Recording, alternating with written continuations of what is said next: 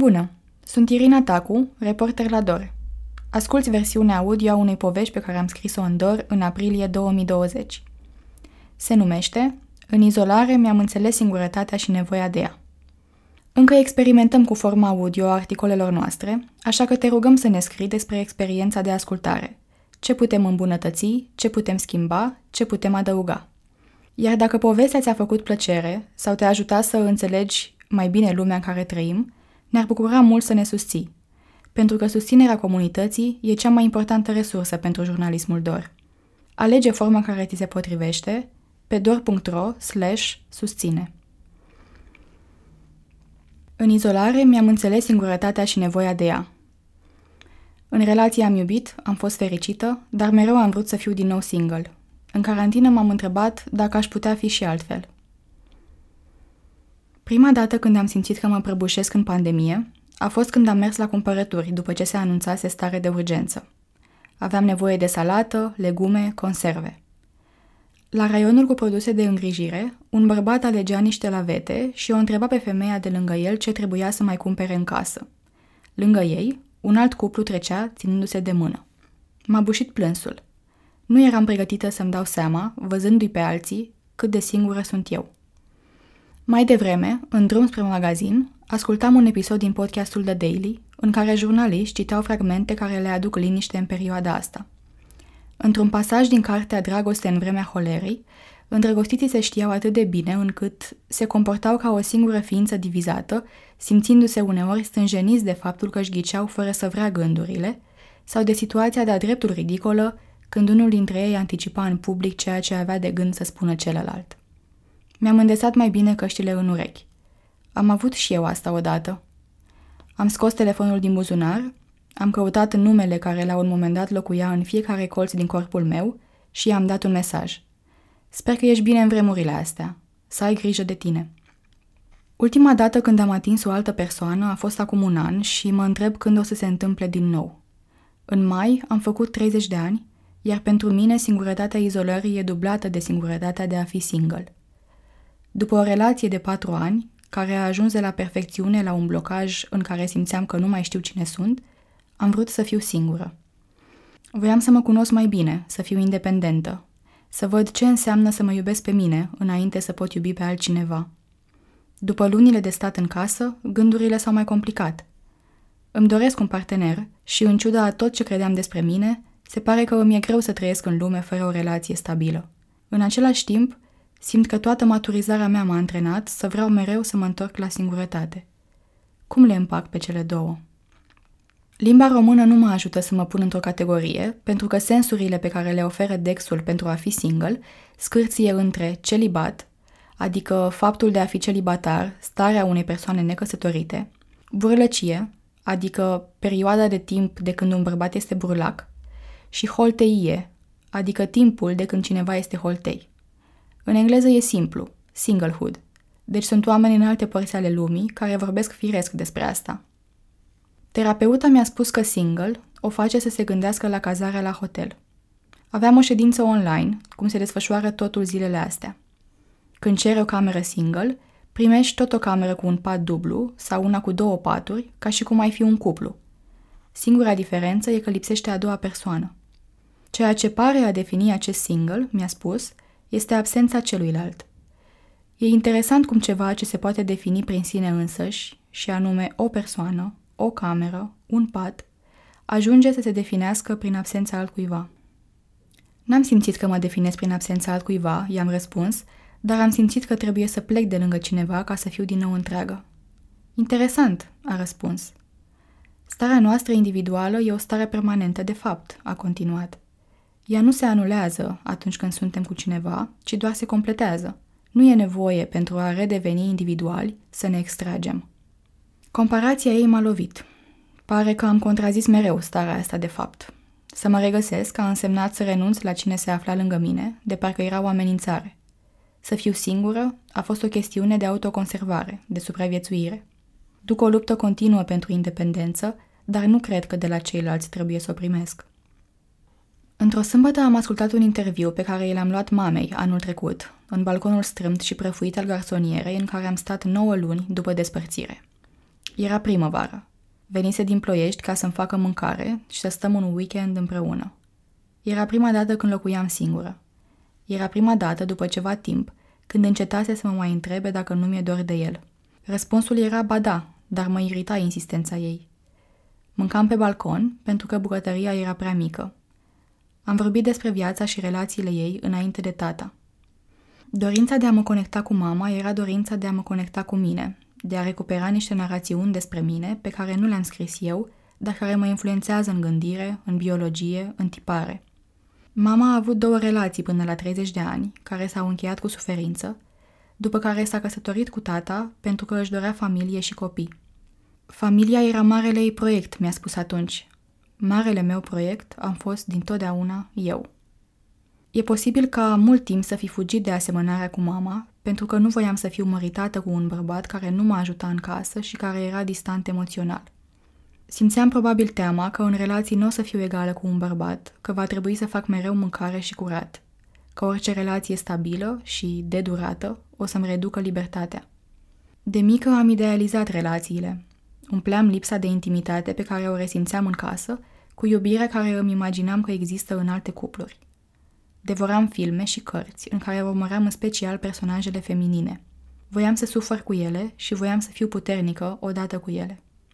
Citeam la Medelen pentru Olguța și Hortensia Papadat Bengescu pentru tot universul ei feminin. Când am descoperit biblioteca din cartier, simțeam că astea pot fi scopul și salvarea mea. Să-mi țin mintea prinsă în povești care nu erau a mea. Între a 11 când trebuia să dau un atestat la engleză pe un subiect la alegere, am ales să scriu despre cupluri celebre din literatura britanică. În paralel cu dorința mea de a fi o femeie independentă, îmi setam niște standarde tot mai înalte pentru oricine așteptam să vină să mă cucerească. Fie și doar în imaginație, mă țineam departe de dezamăgiri. Tânjeam după noutate. Primul sărut a fost la 13 ani, în scara blocului, cu băiatul rău din cartier, iar faptul că era ceva interzis era mai captivant decât gândul că ar fi putut să dureze. În liceu am avut relații sporadice, apoi au crescut de la câteva luni la un an, chiar și doi. Am fost sedusă și am sedus, am zis cuvinte mari, am primit poezii, am făcut cadouri prea gândite, am așteptat, n-am zis ce simt până când am zis, am fost timidă, apoi curajoasă, am zis te iubesc, am cunoscut părinți, am ascultat, am vorbit, am spus totul despre mine, am petrecut mult timp în așternuturi și mai puțin cu alți oameni, mi-am imaginat viața întreagă cu altcineva, deși știam că nu o să se întâmple, iar la un moment dat se încheia, stângaci. Nicăieri în narațiunea pe care mi-o spuneam despre identitatea mea, nu făceam loc pentru o căsnicie, o familie sau o relație care să nu se termine la primul semn că ceva nu merge. Era mereu mai plăcut să revin la mine. După o despărțire, la 25 de ani, am mers singură la Roma. Era iunie 2015. Stăteam într-un Airbnb la demisol și când mă trezeam dimineața vedeam pe geam picioarele oamenilor pășind pe trotuare. Mergeam la cafeneaua de după colț ca să lucrez. Mă plimbam singură, mâncam singură, am sărutat un tip pe care nu-l știam și am vrut neapărat să ajung singură la o petrecere. Se ținea sub un pod, iar drumul până acolo era extrem de lung, pentru că mergeam pe lângă o cale ferată și pe șosea. Era noapte. Îmi era și frică și mă simțeam și curajoasă. Pentru că nimeni nu știa unde eram, simțeam că nu datorez nimic nimănui. La petrecere, o femeie DJ cu bucle roșcate mixa la un pupitru improvizat și un râu curgea pe lângă noi, cele câteva zeci de oameni. La cinci dimineața a trecut un tren pe calea ferată, pe pod, și lumea s-a oprit să aplaude. Când a răsărit soarele, a explodat cu lumină și culoare. Trăiam lucruri banale alături de niște necunoscuți pentru un timp bine definit și asta mă umplea de fericire și libertate. Ca să nu uit cum arăt lângă oameni, am lipit pe pereți câteva fotografii. Nu mai stau în garsonieră, ci într-un apartament cu o colegă de redacție. Înainte de carantină visam să dau găuri în pereți și să agăț poze în rame. Acum le-am rezolvat cu scoci. Într-o fotografie cu fostul meu prieten, suntem în curtea unui club din București, pe o bancă. El e în spatele meu, mă strânge în brațe, își sprijină bărbia pe umărul meu și îmi atinge obrazul cu obrazul lui. Privim în camera prietenului care ne face poza, eu cu ochii mici de la zâmbetul fericit, el mai serios. Avem amândoi a bad hair day și cămăși ușor șifonate. În fundal, pe gardul din dreapta, i-a agățat un semn pe care scrie loc pentru fumat. E o imagine simbolică pentru vremurile noastre cele mai bune. strâns legați unul de altul, piele lângă piele, într-o noapte pe care am dansat-o până s-a făcut dimineață, nevrând să ne dăm drumul. În clubul ăla ne-am îndrăgostit ca niciodată, într-o dimineață de vară. El era incredibil de frumos, eu eram complet sedusă că mi-a zâmbit. La mine frica precede interacțiunea cu bărbații. Instinctul meu e să cred că vor să-mi facă rău sau să mă păcălească, așa că atunci când nu se întâmplă, e o mirare. Aveam 25 de ani, el 26. Ne căutam, ne iubeam, ne seduceam, iar când nu ne vedeam, ne scriam. Dragostea noastră era dublată de povestirea ei. În anii următori, am iubit cum nu credeam că pot să iubesc.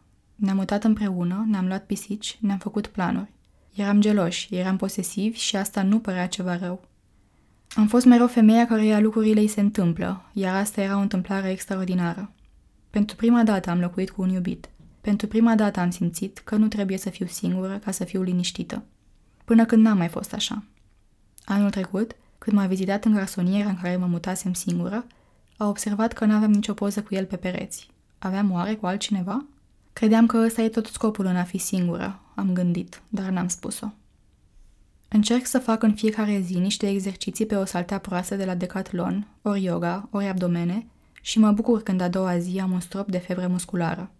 Îmi amintesc că am un corp și că el există nu doar ca să stea pe un scaun. Corpul are memoria lui. Nu-l las prea des să ia razna cu amintirile, dar când se întâmplă ne face bine amândurora.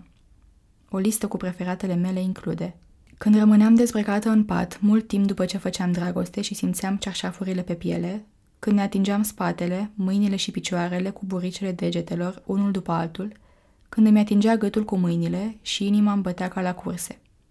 O listă cu preferatele mele nu include când atingerile nu mă mai bucurau, când tot ce făceam era să muncesc și să cad obosită seara în pat, când nu mai lăsam loc pentru altceva.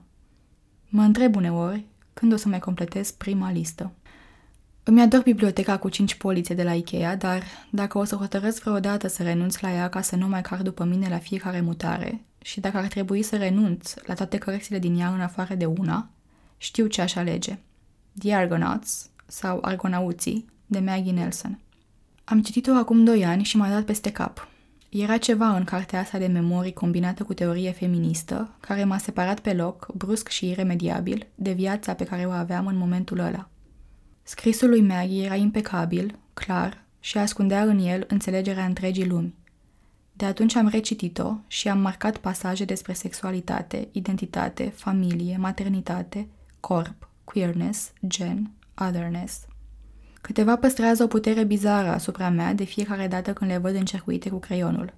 Cum e ăsta, dintr-un fragment despre căsătoria între persoane de același sex. Să te dedici vaginului altcuiva poate fi un mijloc de a te dedica vaginului propriu. Însă oricare ar fi similitudinea pe care am observat-o în relațiile mele cu femei, nu este similitudinea femeii cu F mare și cu siguranță nu este similitudinea organului, ci este mai degrabă înțelegerea împărtășită, devastatoare, a ceea ce înseamnă să trăiești într-un patriarhat. N-am știut să explic ce mutație s-a petrecut atunci în mintea mea și nici nu simțeam că vreau. M-am simțit flămândă de cunoaștere, deși eșuam să înțeleg toate referințele la autori, artiști, teoreticieni și flămândă să mă apropii mai mult de femei. La scurt timp după, am mers într-o tabără pentru adolescente, unde 20 de eleve de liceu au învățat despre inegalitate de gen și feminism și despre cât de nedreaptă e lumea în care s-au născut, dar nu atât de nedreaptă ca cea în care s-au născut mamele și bunicile lor. Am stat cu ele la masă, am stat cu ele când s-au împrietenit, am stat cu ele când au povestit despre bullying, depresie și bulimie. La final, fiecare dintre noi, inclusiv eu, chiar dacă eram reporter, am plecat acasă cu un plic cu mulțumiri scrise pe foi de hârtie.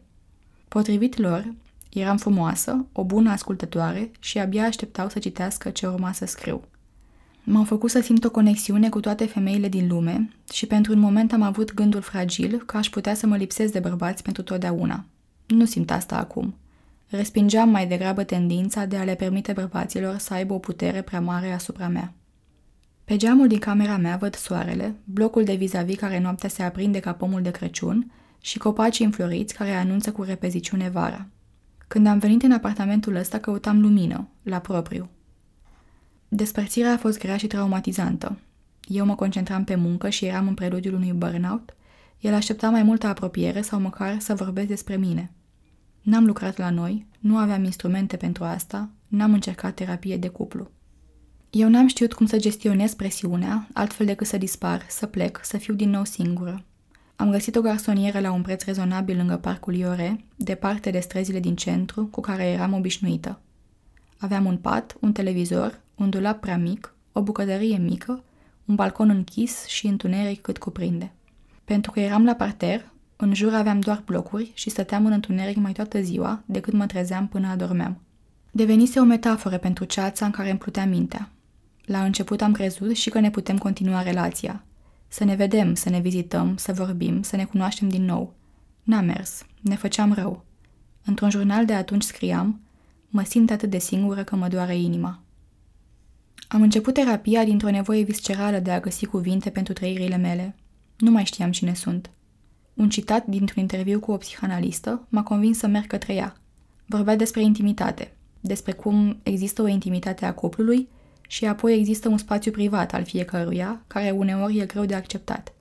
Intimitatea asta proprie, libertatea de a simți și a gândi, e sănătos să o păstrez doar pentru mine, iar eu nu am exersat asta. E spațiul personal pe care, când simt oportun să-l dau, îl dau cu totul, fie că e într-o relație de dragoste, fie că e una de muncă. Și când am nevoie de el, nu mai știu la ce să mă întorc.